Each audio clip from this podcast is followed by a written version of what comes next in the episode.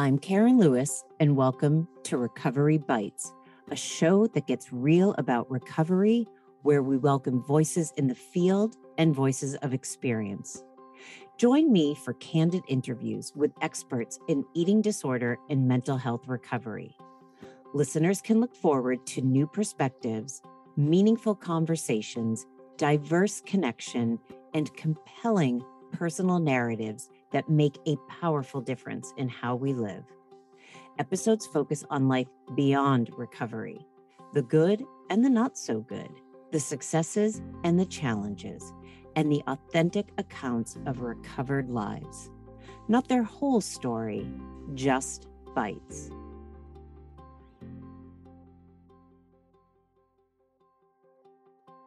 All right, everyone, here we go.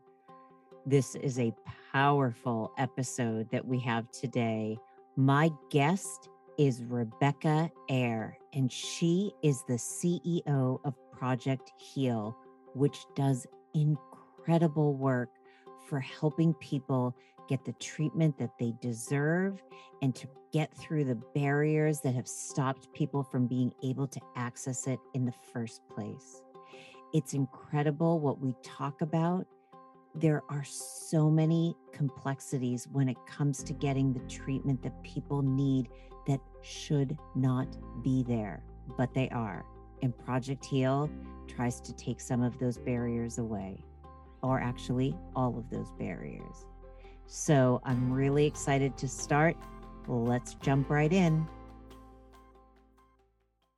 Good afternoon, everyone, and welcome to another episode of Recovery Bites.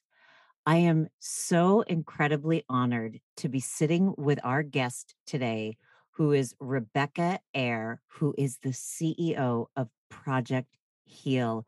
And I am thrilled to have you all hear about Project Heal and all the incredible work that she does. Rebecca, welcome to the show. Thank you so much for having me. I again I'm I'm just I'm thrilled. The work you do is incredible and I just I'm going to stop there and say Rebecca, can you introduce yourself to everyone? Of course. So I am Rebecca Eyre. I use she, her pronouns. I live in Brooklyn, New York. I'm originally from Seattle. Um, I am a licensed therapist and I've been treating eating disorders and trauma since 2011. And I am the CEO of Project Heal, which is a national eating disorder nonprofit that's focused on equitable access to care. Um, and so we really break down systemic healthcare and financial barriers so that anyone with an eating disorder could have the access to the care that they need and deserve. Um, and the resources and opportunities that they need to heal. And so, this is a huge glaring need in the eating disorder space. The statistics are staggering around how many people struggle with eating disorders, how serious they are, as I'm sure your audience knows, but also how few people are able to access care uh, for many, many reasons. And so Project Heal is really the only national nonprofit that's focused on breaking down those barriers.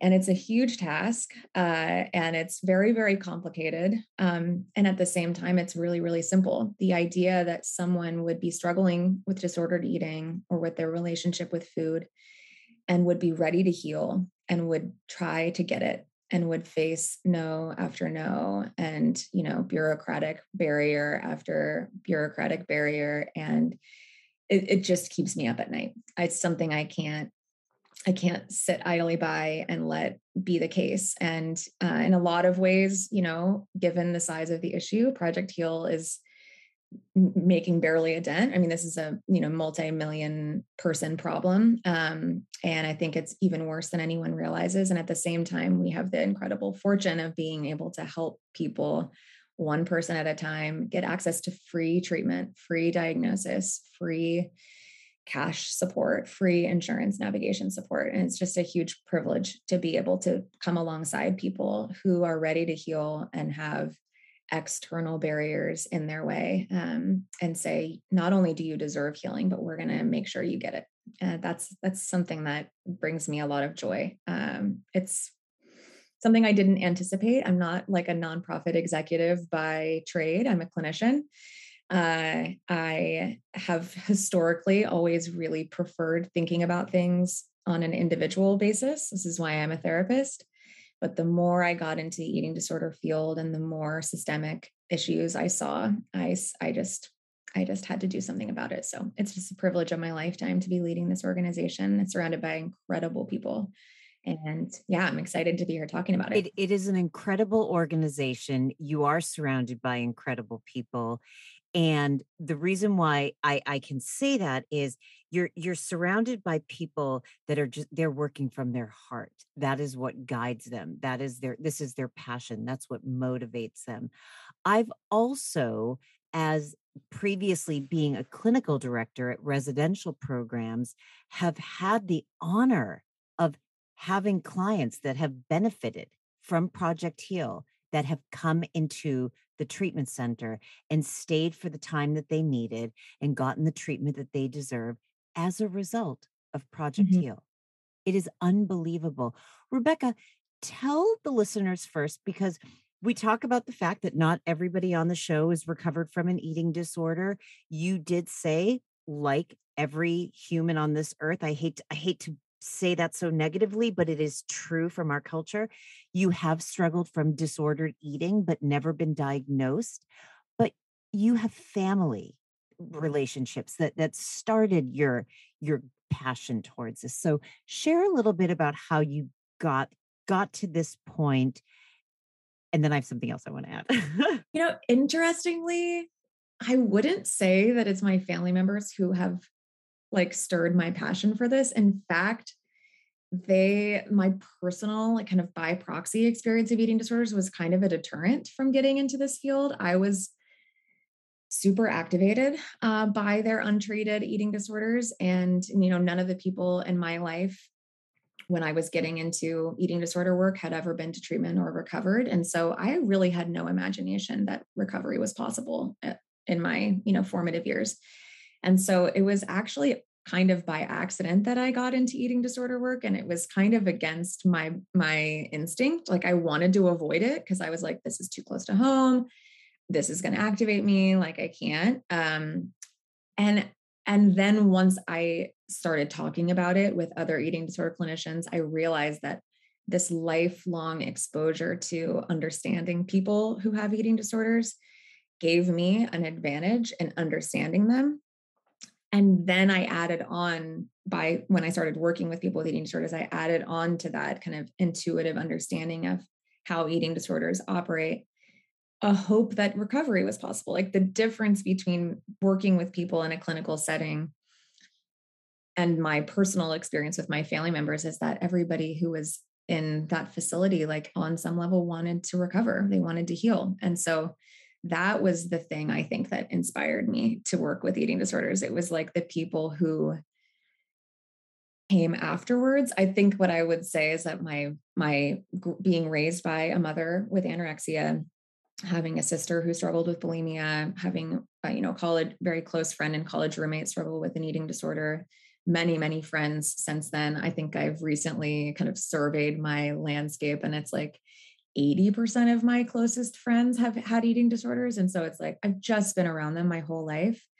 I would say that the inspiration came later. It's they it's the early exposure that gave me, I think, a handle on how complicated eating disorders are. Um, and I'm so grateful that I had that experience because without it, I think I would be in the dark as a clinician, right? I think it's really a nuanced diagnosis that a lot of clinicians don't understand. Um, and so I kind of came in with that, like, I really get this thing, not so much in the like, you know, I've been there personally, but like I've been around so many different versions of this this diagnosis and I've learned how to navigate around them. And I was able to leverage that experience to be a helpful person alongside people's journey you said something and I may have misinterpreted it, but I, I wanna I wanna get this thought out. I think you said something that inspired you was when you were working in facilities and seeing the clients there that wanted to heal. Is that something you were referring to? Well, yeah. So basically it's like my, you know, my first 28 years of life, I had been around a lot of eating disorders, but never mm-hmm. around anyone who had ever healed or gone to treatment. And so it wasn't until I started working with eating disorders as a clinician that I that I met people who were ready to heal. And then over the course of working in eating disorder care, I realized how many people wanted to be in that room, wanted to be in that care and couldn't get into it. And so that's the the thing that has inspired me in my work with Project Heal. The one thing that I want to point on and maybe it maybe I was just I just heard it from this angle.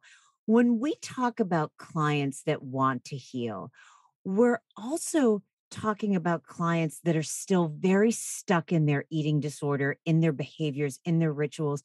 I feel like working with eating disorder clients, you have to open up your heart broaden your you know your perspective and be curious because i have clients that are holding on to their eating disorder so tight and in in in some mind's eye they would say if they don't want to give it up why are they doing this but it's not that they don't want to give it up they don't they don't want to be in the human suffering anymore they just don't know how to do it without the eating disorder and so it's really powerful when you strip away the behaviors and you look at the function of an eating disorder. You can look at a client that doesn't seem like they want to heal, and all of a sudden, you I, am I making sense or am I just? Oh, you're making so much sense. I have obviously worked with many profoundly resistant clients, right? Who are like, you know, absolutely not. I'm not willing to do this. I'm not willing to do that. Like the idea of letting go of their eating disorder is their worst fear. It's a it's it's a point of terror for them for sure. But it's like you always come back to like, but you're here, but you drove in today, right? You and I worked in Washington State where um, involuntary treatment is not allowed, right? So you have some states where some people either get court ordered or they're able to be held um, for whatever reasons, like state by state laws vary. I was working in a state where you could walk out the door anytime you wanted to. And so I always knew like if you're in this room, some part of you want, is curious about what could be on the other side of letting this thing go. And it's like I always had that hook. And there's just so many people who have that hook. And imagining like this is what gets me, right? Those folks who for whatever reason, good insurance, adequate finances, fitting the stereotype, whatever the case may be, who are able to go into treatment with only this little sliver of willingness and this sliver of, of hope and of desire to heal, they get to work through that resistance. And I think about how many people, because they don't have insurance that will cover it or don't have the finances or you know don't fit the stereotype and don't feel comfortable seeking care in traditional eating disorder settings they don't even get a chance to work out that that complexity that ambivalence. They don't get to work with their resistance. They have to they're expected to be so 100% you know ready that they would go through a really elaborate application process with project heal. And you know i mean just we, we ask so so so much flexibility and willingness on behalf of our beneficiaries. And it's it's like it's a privilege really even to have to go into treatment and and, and fight about it. You know what i mean? Like that's something that you get by having access to the providers who are willing to work with you through it. And that's why when i think about eating disorder care and i think about project heal's role it's like by the time someone comes to project heal they have wanted that window is not this big. That window is wide open. It's a it's a french doors. You know what i mean? It's like they are so motivated. Um, they may have all kinds of internal, you know, noise about how ready they are, but they have re- reached the end of their road in a way that many people in in eating disorder care, you know, through their insurance or because a family member wants them to, or whatever the case may be, like don't have. They are so much more ready because they had to fight so much harder to get in the door they had to like overcome so many of their internal barriers to even be in the room so, in a lot of ways, we're dealing with like the most motivated and willing and open uh, folks who are ready. And that's where I'm just like, I want to make that window and that door so much wider so that people have the opportunity to go in and work with their their understandable like the resistance and the fear is part of the illness. You can't expect people to be 100% ready to maximize you know a small window of opportunity to heal um, and and unfortunately the way our system is set up that's what we're asking of folks who who aren't easily entering into these treatment spaces. So let's talk about that. Let's talk about the system. Let's talk about the internal barriers and the external. There are internal barriers given your race, gender, age. There are external given your insurance. So let's let's talk about that, Rebecca. Where would you like to begin on this broad but really important topic? Yeah, you know, interestingly, I would say those identities are more external than internal um, in terms of the barriers. Internal barriers to me are shame, stigma, denial, fear, right? These these things that keep you from even googling it, that keep you from picking up the phone, that keep you from driving to the facility, that keep you from admitting. And those are things that like you know, unfortunately, are really on the individual and their support system to overcome. We can't help people overcome those things. You're you're right. As you're saying this, I'm like, of course, those are external barriers. Your gender, yeah. your your financial. You're so right. So please keep going. Thank you for correcting me. Yeah, no, I mean it's it's interesting because I think they are so personal, and yet that's what systemic barriers means is that there's something personal about you that is coming up against outside forces that are saying, eh. and so let's talk a little bit about those systemic barriers and then we can get into financial and healthcare because most the financial and healthcare such a mess but easier to understand systemic is really interesting and i think you probably you were just at the conference in boston the eating disorder conference right you look around a room like that and there's such a obvious homogeneity to the participants in the eating disorder space right I've been to many eating disorder conferences. I've worked in treatment centers. If you look around, most people are cisgender, thin white women. Like, obviously, there's some exceptions, but it's very, very stark. Uh, it, it sometimes I walk into those spaces and I'm like, is this a sorority? You know? And the consequence, there's reasons for that and there's consequences for that.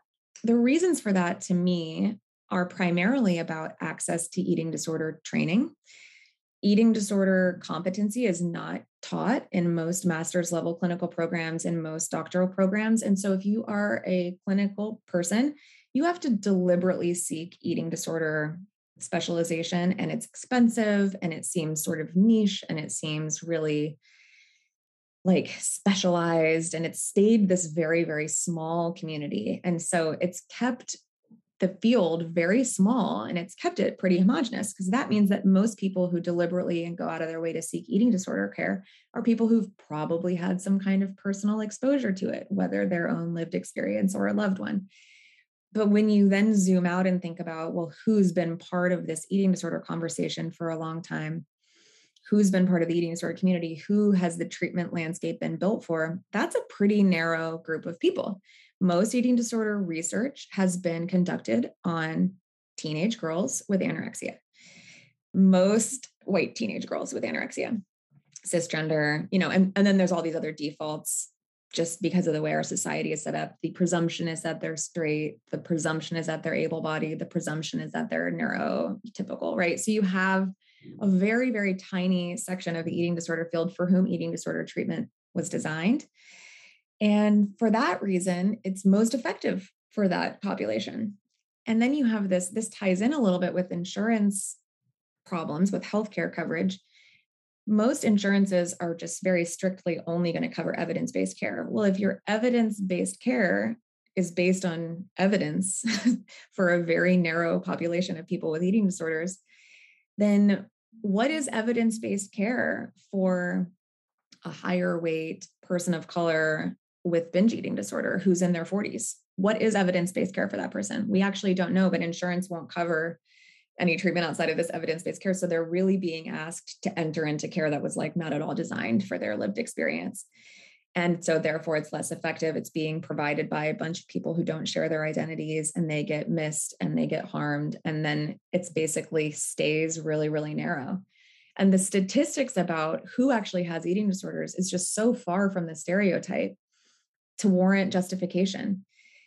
The fact of the matter is that most people with eating disorders are not underweight. You know this. Less than 6% of people with eating disorders are underweight. So to have the only diagnosis in the DSM have a weight criteria be anorexia and that's the one that most treatments designed for i mean it keeps the pool of people who are able to access quality care really really tiny um, and and there's a lot of research that suggests that people of color are like way less likely to get diagnosed and they're way less likely to seek help. The most folks of color that i've talked with are like even just in their own community and in their own mind they're like that's a white person problem. Like that's a white girl problem. It couldn't possibly be me. This comes up for men too. This comes up for transgender and not gender nonconforming folks too less that they aren't aware that they're struggling with eating disorders or disordered eating, but more that they're like, I'm going to go into this treatment center and I'm very likely to be misgendered. I'm very likely to be treated according to gender binary sort of standards of care. And so you get into this space where it's like the existing eating disorder treatment landscape is just not not designed for the majority of people who have eating disorders and by virtue of that it's not helpful you know then going towards harmful, right? There's a spectrum of like, maybe it's not helpful, but it's not harmful all the way to like, this is actively a dangerous place for me to be because I'm, I'm being so kind of forced into this um, box that I don't fit into. And so then the treatment that should be healing is harmful. So there's just a lot of consequences for being outside of the eating disorder stereotype in what kind of care might be might exist for you that would actually be helpful to you and not harmful. That is very very complicated. And so the systemic barriers are like a lot more complicated to solve obviously because in a lot of ways we need to like reform and reimagine and like completely rebuild the existing treatment landscape in order to create safe places for folks who have one or more identities outside of that stereotype um, but it's also about access now, even through like a harm reduction lens. We think about this a lot at Project Heal. So, where is it on the spectrum of helpful to like helpful but a little harmful to a little helpful but pretty harmful to all the way harmful and like making these case by case judgment calls about like how serious is their eating disorder what else have they tried is you know how small is this window of willingness on their part? Like all of these things like what other protective factors might they have to endure an environment that's not exactly made for them but might have things eh, a, part of the treatment that would be very very helpful? It's really really difficult um and so but that's our task you know? We can't just say sorry no treatment exists for you. Uh, and we can't say oh this treatment works exactly the same for everybody because it's just not true. Um, the biggest issue that I have is I have a lot of issues, obviously, with our cultural understanding of eating disorders and, um, you know, our kind of overall societal stereotypes of what an eating disorder looks like. But it's much, much worse at the medical level. So it's not just that you know your mom or your cousin might not imagine that you have an eating disorder or that you might not imagine that you have an eating disorder it's that your doctor's literally like less likely to identify that you have an eating disorder if you don't fit that stereotype. They're more likely to prescribe eating disorder behaviors as a weight solution for you. That's actually would never in a million years be just, you know, prescribed um, or recommended to a thin white person. You're also a lot less likely to get your insurance to cover care, right? We talk, and I know you know this if you've worked in a treatment center.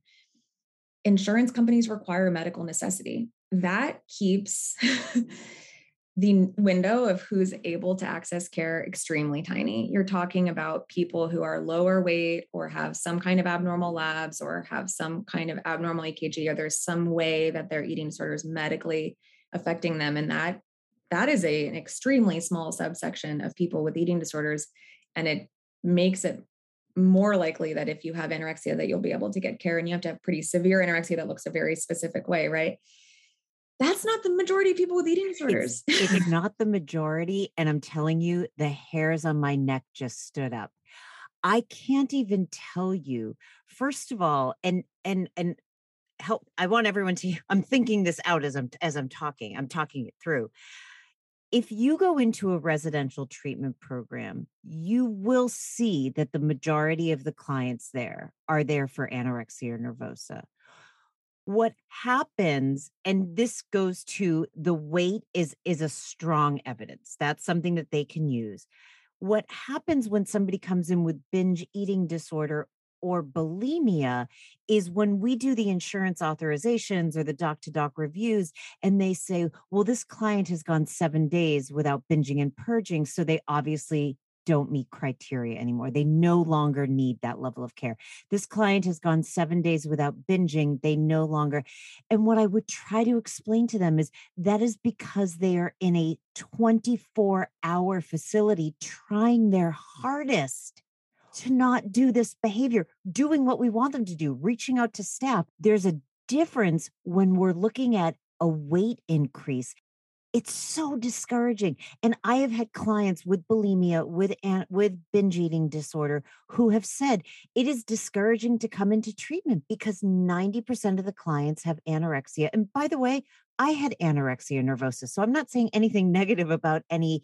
This is just about the insurance and medical piece. And you you see the people come in and within two weeks they get discharged. You see somebody else come in with anorexia nervosa and they can get covered for three to four months. It is it is so unfair and it, it creates a hopelessness. And it also ends up that the client gets blamed for being a repeat in and out of treatment because they get two weeks in, insurance says they're fine, they're not, they go out, they struggle and everyone blames the client and says you never want to recover. This is you it's infuriating. I don't know if you have anything to say about that i have i was 10 things to say. go for it. Great. There what you're describing is exactly correct right? A period of behavioral abstinence is is grounds to discharge prematurely against the clinical advice. But you know you're damned if you do and you're damned if you don't because if you're there for a week and you're actively using behaviors you may also get discharged for being non-compliant this is not an easy game to win. And frankly, this weight criteria is the most problematic piece of this because let's also introduce, you know, you mentioned binge eating disorder and bulimia. You have this big old bucket called OSFED, otherwise specified feeding and eating disorder, under which is a little problematic diagnosis called atypical anorexia, which is actually not atypical. It's actually way more common there are so many more people with atypical anorexia. By the way, I hate the word atypical. What what does that even mean? But let's talk about that because and and now I'm like I'm getting a little excited. But for those people who don't understand what we're talking about is you can be in any weight and be diagnosed with anorexia nervosa because if you you can be considered in a larger body but if you are restricting the amount that would be equivalent to anorexia nervosa or you've lost a tremendous amount of weight even if you're still in a larger body that's anorexia nervosa and these people never get the coverage they deserve never show up for treatment and now you got me going. So so what do you have to what where are you at with this? Well exactly everything you said i think that i'm on i'm on team abolish uh, atypical anorexia. I think that all mention of being underweight should be eliminated from the anorexia diagnostic criteria and i think that would clear up a lot of issues. Would it change insurance behavior probably not for a number of years, but we have to start with a clinical understanding of eating disorders. And any good clinician knows that there's no there's no difference between what we now call atypical and um, you know, traditional anorexia nervosa. And so I really do believe that the weight criteria is problematic for insurance coverage. It's also problematic because imagine being someone with an eating disorder and hearing and looking around and seeing who is getting care covered for three and four months and being kicked out after a week. The message is so loud and clear that they are not sick enough unless they are emaciated. I mean, not only is it like this, you know, my family doesn't take me seriously or society doesn't take me seriously, their own paid insurance coverage isn't taking their illness seriously. And there is no other mental health diagnosis in the DSM that is being measured by a bodily metric. This is be, mental health disorders are measured by thoughts and behaviors, period. We have an inherently fat phobic diagnostic criteria in anorexia. And we wonder why people with eating disorders are struggling to take their illness seriously because they're not being taken seriously by the people who are sworn to do no harm in their lives, the people who they pay to cover the mental health and medical care. And so when we get into this, you know, we talk about mental health parity and covering mental health, you know, diagnoses equal to medical diagnoses like we're so far from that even meaning anything because of the way we've conceived of this mental health diagnosis to begin with. And we're really measuring this mental health diagnosis by medical criteria and it doesn't make any sense. And it's honestly i will i'm going to pivot back to like the clinical piece. Because eating disorders have been measured by medical stability by insurance companies for so long it's kind of created it's created this like gap through which eating disorders fall between mental health and medical. So the mental health community is like, eating disorders are too complicated medically. I don't, I don't want to, you know, touch that with a 10 foot pole. It scares me. And then medical providers are like, this is a really complicated mental health condition that I don't know what to do about. And so they don't learn, they don't screen for it. They're not equipped to identify a variety of eating disorder behaviors outside of traditional anorexia and they're like those patients are difficult even inpatient facilities they're just like put them on a tube whatever like i can't help you right? And so you have this basically like huge kind of um, chasm that people with eating disorders fall in between between mental health and medical and they're just like not getting the care they need despite being one of the most common and by far one of the most fatal mental illnesses. And it's like why why can't we gain traction in getting this to be taken seriously at the federal, state, and healthcare level. I think this goes back to then those misunderstandings about who has eating disorders. And it goes back to that stigma. It's the, the eating disorders remain a diagnosis that even people who have lived experience and have been there and come out the other side, like so many times they're they don't want to keep talking about it. They're like, I never want to think about this again. This was the hardest season of my life, you know. So we have so so many fewer i think people out there building like a national conversation about this um, and unfortunately then the ones that do are likely the people who healed because they had access to care and guess what? The people who had access to quality care that worked is very likely to be more than white affluent you know cisgender women. So then you it's like it's, it's not getting the picture across of who's struggling um, and who's struggling without care. And it perpetuates the stereotype because then you have you know a very small group of people who are recovery advocates who mostly look the same. So what what does project heal do with this with i mean here is here is the big question. What does project heal do from this point forward? How is project heal working on this really really enormous problem. Yeah. Well, we have a multi-pronged approach. We do have direct service programs that are, you know, the heart and soul of what Project Heal does. We are helping people get into free treatment, like those folks that you encountered in your time working in treatment centers. And we get those free treatment spots by donation from treatment centers who recognize the inequity of healthcare coverage um, in covering eating disorders. And so we have this incredible network of healer circle partners ranging from eating disorder coaches, outpatient providers, IOP, PHP, residential, inpatient. So gratefully, we're able to get people connected to free care with values aligned treatment partners. We also have a cash assistance program that's really the closest thing we have to mutual aid, where we just like straight up pay for people's flights, we pay for people's, you know, deductibles or a portion of them we pay for hotel stays you know the night before admission we pay for um housing. You know there's a lot of different things that like get in the way these tertiary costs like going to treatment isn't just as simple as will my insurance cover it? There's a lot of other costs that come to bear. We also have an insurance navigation program which is really really helpful for getting your insurance to cover your care or getting better insurance. So helping people understand their rights, helping people know the lingo, helping people file appeals for unjust insurance denials, helping people get what we call single case agreements. So we can get insurance companies to cover out of network providers, um, which are very often warranted because there's so many geographic barriers, gender barriers, all of these things where there's just essentially no in network providers that are appropriate uh, facilities for for members and then during like open enrollment period or during um, a qualifying event, we can help people get an insurance plan that will cover their care more effectively. We also just launched our clinical assessment program. So we're offering a free one hour consult with a clinician who can help you understand what's going on with you, help you get a sense of your diagnosis, and help you think through a treatment recommendation. And we do both of those things through an anti-oppressive and harm reduction lens, really educating people about what their diagnosis means, educating people about what treatments available, and what helping them, you know, discern what be, might be the most helpful next course of action. And because we are a nonprofit that's not providing any treatment ourselves, like we have no skin in the game in terms of where people go. So it's a much lower pressure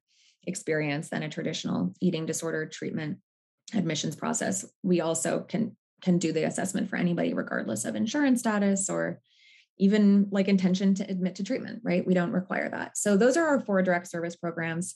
We have a lot of other things we're doing at the higher level, but I wanted to give you I don't think people understand how valuable these services are because even when you're not in crisis, insurance lingo is very difficult to understand going through appeals you know everything that all the barriers with insurance now imagine you your child your spouse is so sick that they're requiring treatment and now you've got to spend all this time understanding it is unbelievable what people have to do at the most vulnerable and frightening times of their life I could not have said it better myself. I think that it's really, really problematic uh, how difficult we make it to get the care that people need covered. And frankly, like plans vary by state, by county in some cases.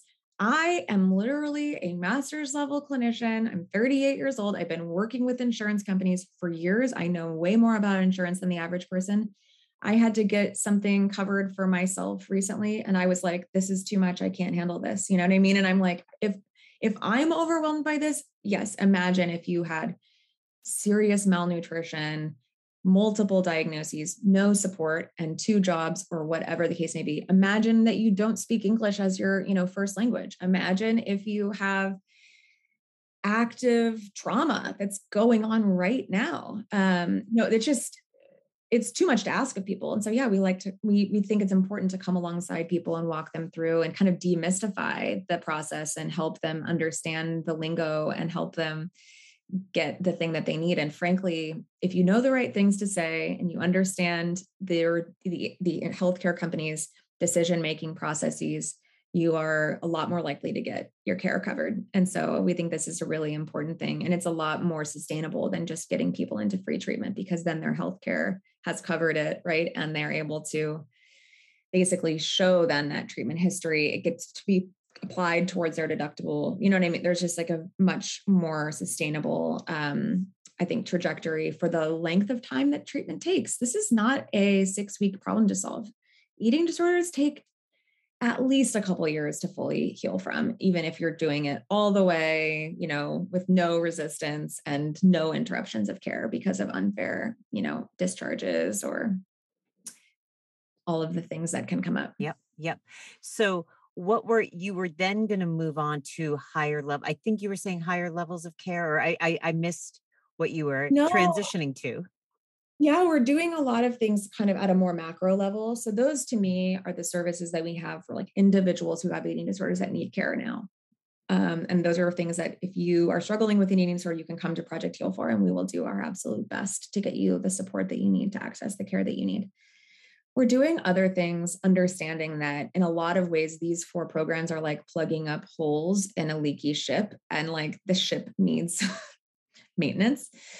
Uh, and, you know, we just aren't able to scale our services in a way that helps the millions of people who need them. And so we understand that systemic and policy changes are necessary. So the, the most important thing that I, I think we're doing is we're doing this research study called Barriers to Treatment Access. We're doing it in partnership with Eat Lab out of the University of Louisville. And it's a anonymous five to 10 minute survey where people can basically help us quantify the barriers to care that they've experienced. And something I've noticed when I'm in conversations with state and federal lawmakers or insurance companies is that we state the problems that people are facing anecdotally. I had a meeting with the Department of Labor recently.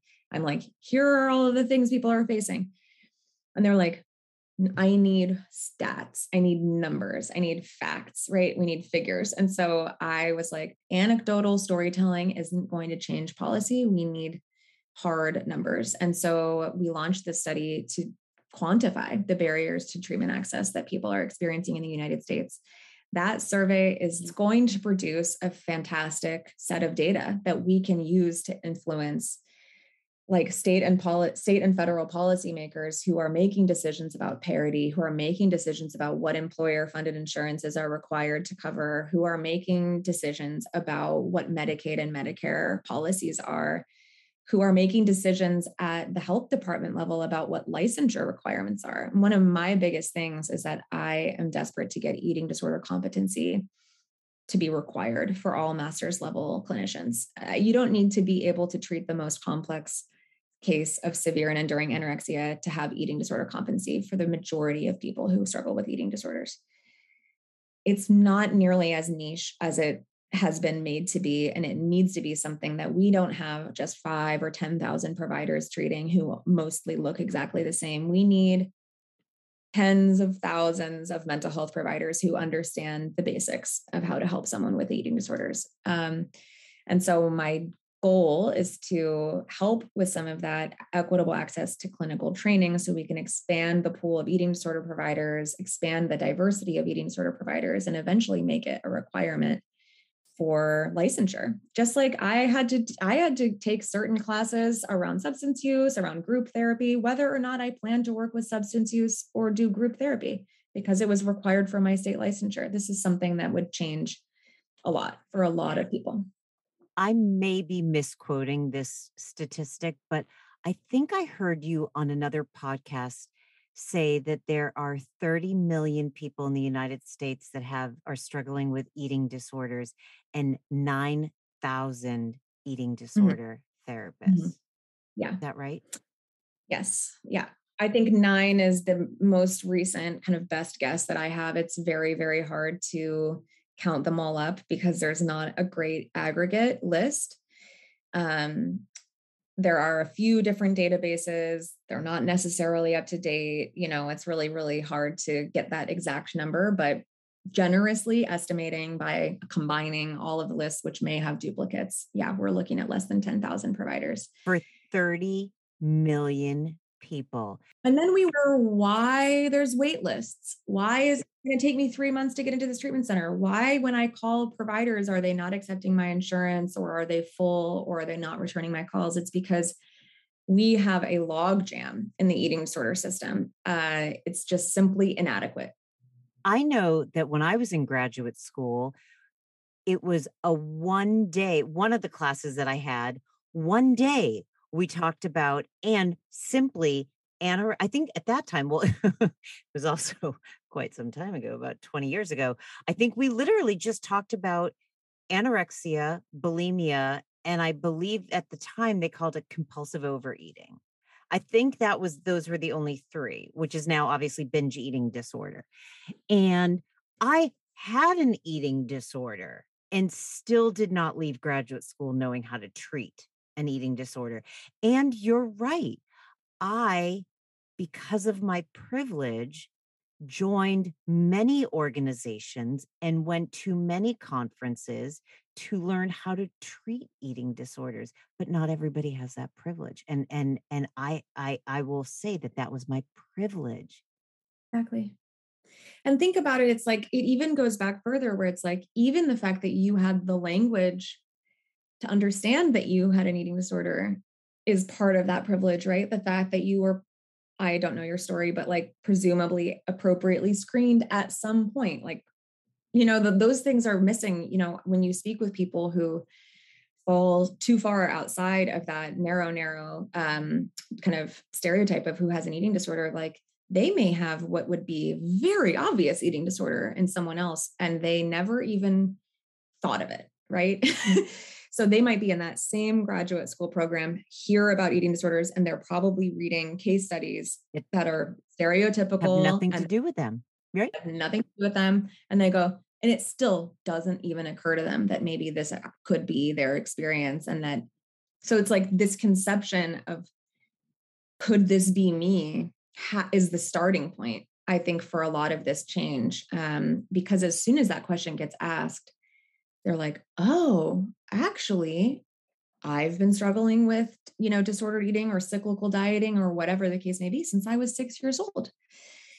And i'm you know 50 you know it's like this is a lifetime thing that they've never had language for or imagination that they might be a part of this community let alone deserve care let alone imagine that they might consider getting that care. I mean there's so many steps before that and so yeah another another thing we really think about a lot is community education I wouldn't say myth busting, but expanding people's understandings of eating disorders. Um, there's obviously a lot of myths, but the fact is, is that the eating disorder, the actual eating disorder community is a very, very diverse. It's it's a very diverse community, right? People from every walk of life, every age, every gender, every body size, every socioeconomic status, and some more so than others. Um, and yet, this idea that we have about them is is still so narrow and and it shows up every in every nook and cranny of conversations about bodies that exist so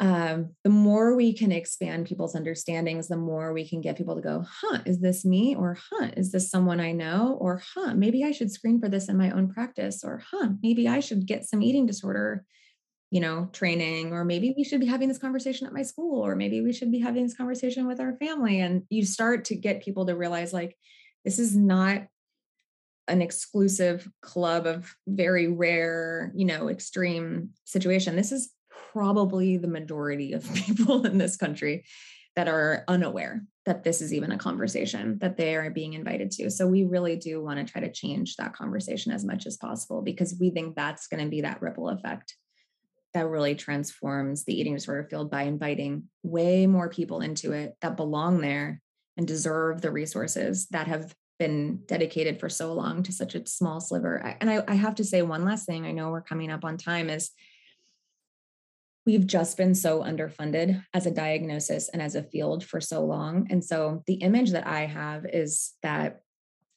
and pardon the, you know, sort of crass imagery, but it feels like we've been as like an eating disorder field we've been fighting over like scraps for so long. And so there's like one loaf of bread for you know 30 million people. And so it's like it makes sense to me historically that with very limited resources limited understanding limited money we haven't had enough resources for every single type of person with an eating disorder. So we've dedicated it to what we perceive to be the most serious, most medically life threatening version of the illness. And unfortunately, we normalized that and, and forgot about all of the other people who actually deserve and need care and, and deserve access to healing. And so I'm actually fine with facilities that specialize in severe and enduring anorexia. It's a terrifying illness. It costs people their lives every day. Like we know how dangerous it is. We just have to keep building other things for the majority of people with eating disorders so that they're not basically like banging against the door of this tiny building that wasn't even made for them. Does that make sense? Yes, like yes. It's it's a, it's a resources issue. And I think that eating disorder treatment centers get a lot of flack for being profit oriented and being venture capital fund or private equity funded. And I have to say, I think this is a huge opportunity. Um, I'm not necessarily condoning it, but finally we have an influx of money in this field. So let's think about how we're spending it. Let's think about how we're expanding what we define treatment as, what we what we what evidence-based care looks like. And let's expand it now that we finally aren't fighting over that single loaf of bread. Rebecca, I I am sitting here thinking I don't want to say it, but I have to say it. We're starting to wind down and I I just oh, oh I just want to keep going, but I I loved where you ended. I think I think it was just like a really beautiful natural ending and I I mean, is there when I say is there anything that I didn't ask you or that you wanted to say? I know we could go on and on and on and on, but is there anything before we end that you would want to share? Yeah, I think the main thing I want to say is, you know, I uh, the irony is not lost on me that I in many ways fit the stereotype of who would be a CEO of an eating disorder nonprofit and I think that helps Project Heal in certain ways and really hurts us in others and I live in that uh, tension all the time because I feel so committed to expanding people's ideas of eating disorders and I don't help people with that by my by my appearance or by my identities. And so I think what's really, really important is that Project Heal has been committed to bringing in people with a variety of lived experiences and identities and perspectives. And that has really, really tremendously changed how Project Heal has approached our work and our thinking about what intersectionality looks like in the eating disorder space. And I think what is, I have to just end with this there are incredible thought leaders in the eating disorder space right now that are doing incredible work. Um, there's a BIPOC eating disorder conference, the first ever um, BIPOC eating disorder conference that's being hosted next month in July uh, by Whitney Trotter and Angela Goins. And that is going to be, I think, one of the most important events in the eating disorder field this year. And there are just, there's so much to learn and it's it's not that this knowledge or this perspective doesn't exist. It's just so much in the minority now because of all of the things we've said. But the more we invest in those communities and pay for the tickets to go to that conference and listen to what they say and pay for these people's wisdom and patreon and hire these folks to be on our boards and in our and our staff like the better the eating disorder field will be. These are the people who are going to be building the next iteration of eating disorder treatment who are going to be designing care and then demonstrating what evidence based care looks like within these communities. Um, and we don't we don't have to do that. They're doing it. Like like they have set this table they are the table which is the theme of the bipoc eating disorder conference. And it's really up to us to invest in those spaces and listen and learn. And i really hope that i can encourage people to not stop here and listen to me as though i've summarize it all like i'm i'm merely sharing what i have learned by listening and and by taking people seriously um, who have been so long excluded and ignored in the eating disorder conversation. Rebecca uh, seriously and and and i say this often and i always mean it when i do because everyone is so special and passionate that comes on the on the podcast. From the bottom of my heart i want to thank you for being on this show the work you do, the work all eating disorder professionals are doing is phenomenal. The work you're doing is phenomenal. It is necessary. It is powerful. It is, it is, I, I just, I just, again, from the bottom of my heart, thank you for the work you do. And thank you for coming on the show. Thank you so much, Karen. This is such a pleasure. I'm so grateful that you're, that you invited us on and that you care about what Project Heal is doing. Thank you so much. Very much so. Very, very much so. All right, everyone. That does it for another episode of Recovery Bites. I look forward to speaking with each and every one of you next week. Take care and stay safe. We hope you enjoyed this week's episode of Recovery Bites. Be sure to visit recoverybitespodcast.com to join the conversation, access show notes, listen to past episodes, and more. You can also find us by searching for Recovery Bites on Apple Podcasts, Spotify, and major podcast streaming players. For weekly episode releases, you can follow us at at Recovery Bites Pod on Instagram. If you're interested in becoming a guest on the show or to submit a guest request, please visit KarenLewisEDC.com forward slash podcast sign up to begin the process. I'd also like to send out a heartfelt thank you to my producer, Jen Galvin. It is unbelievable the magic she does behind the scenes. All right, everyone. See you next week for another Recovery Bite. Thanks for listening.